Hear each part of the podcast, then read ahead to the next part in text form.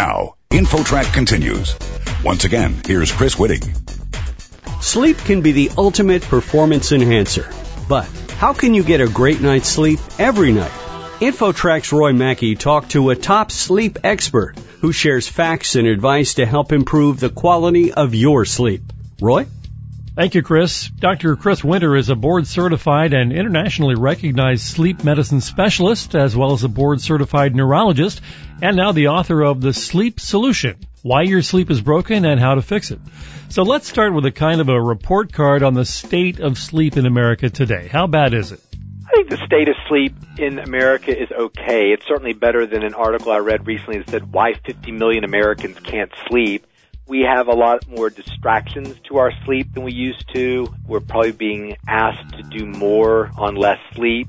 But these are things that we can correct either individually or societally if we just give it a little bit of attention.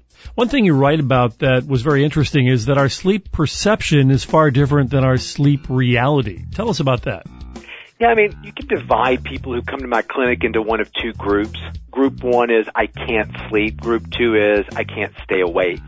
I think we put a lot more attention, like media attention maybe, to the people who say they can't sleep because they're A, a little bit more vocal, and B, just sounds terrible. I can't sleep. Well, if you start connecting dots, well, if you can't sleep, and an individual who can't sleep can have a heart attack or a stroke or dementia or you know, heart disease and whatnot, then it becomes a very scary situation versus the person who says, oh, I have two jobs, but I do just fine with that to me, the person who's got two jobs and is getting by with four or five hours of sleep, even though they tell you they do fine with it, they've done well with it for years, I'm a lot more concerned about that person than the person who tells me I sleep one hour every three weeks. Because A, I know the person who sleeps one hour every three weeks sleeps a lot more than that. In fact, all I have to do is ask their partner, do you really think your partner sleeps one hour every three weeks? And they'll say, no, no, he sleeps all, every time he sits down, he falls asleep. He just, every time we say, why don't you just go to bed? He doesn't think he's falling asleep. So to me, that perception of sleep is a huge hindrance to our ability to get to the problem. Because when you talk to your doctor and say, look, I can't sleep, it's like the one condition we just get to tell our doctors we have. I don't get to go to my doctor and say, you know what, I'm a 46 year old man, I'm pregnant. He would say, I'm crazy. Well, Chris, you're not pregnant. You're a man. You're 46 years old. It's impossible. When we go to our doctors and say, hey, I can't sleep. You gotta give me something to help me sleep we don't question it like we should. And there's a lot of reasons for that. And even though you are sleeping, you still have a problem we have to solve. We just need to redefine what that problem is. It's not that you don't sleep, it's that you're not satisfied with the way you're sleeping. We can fix that. I understand you advise patients that they should always wake up at the same time every day, even if their bedtime varies. So sleeping in on the weekends, for example, is not a good idea.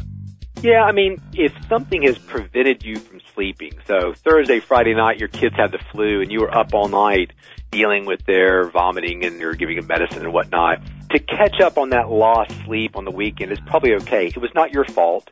Had your kids not been sick, you would have slept fine and kept on your schedule. So you're kind of making up for a deficit that was not really your fault.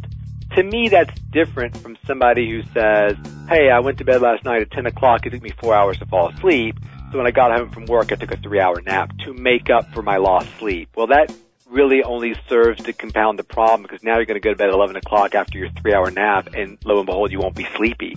So now the cycle starts to continue. So to me, if you're struggling with your sleep, most people who have insomnia, they're not having insomnia because they can't sleep. They're having insomnia because they don't know when they're going to sleep. And they're frustrated by that unpredictable nature of their sleep. So control what you can control, and that is you make your wake up time seven o'clock in the morning like any good drill sergeant. And once you've got your wake up time set, you don't worry too much about your bedtime. You know, if you fall asleep at 11 o'clock, great. If you don't fall asleep until 12.30, that's okay too. You just want to keep the course. And that's why most people in boot camp don't have a whole lot of trouble with insomnia. They've got a rigid schedule, which is why you often see a lot of insomnia in retired people.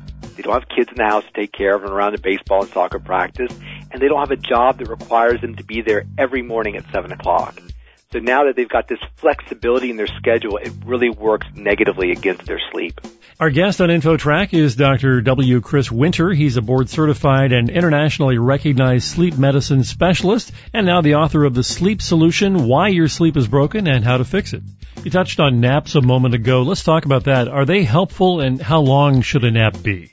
You know, I always tell people napping is for people who are efficient sleepers, meaning I slept great last night, but for whatever reason, I'm a little bit sleepy, so I'm going to take a little 15, 20 minute nap. I don't have a problem with that. For somebody who's saying they had the opportunity to sleep last night, but they didn't, I think you have to be very careful with napping. Napping should be relatively short should usually happen in the morning because you tend to add to last night's sleep instead of subtracting from the upcoming night. And it's great if you can schedule your nap. My nap time is from 11 to 11:20 every day. Doesn't mean I nap every day from 11 to 11:20, but if I'm going to nap, it's going to happen during those 20 minutes. I see a lot of parents get into trouble with their kids when they allow the kids to sort of dictate the nap time. Well, I like to put Junior down at 10 a.m. for his nap, but sometimes he'll fuss and won't fall asleep till 11, so I just let him sleep from 11 to 12. You're setting yourself up for a lot of problems when you allow the child or your own brain to kind of dictate the sleep. You want to set the time for it. If sleep happens, awesome. If it doesn't, no big deal. Move on with your life. You write that stimulants such as caffeine and alcohol and nicotine are bad for sleep. Does that mean that, for example, a glass of wine or some other drink in the evening is a bad idea?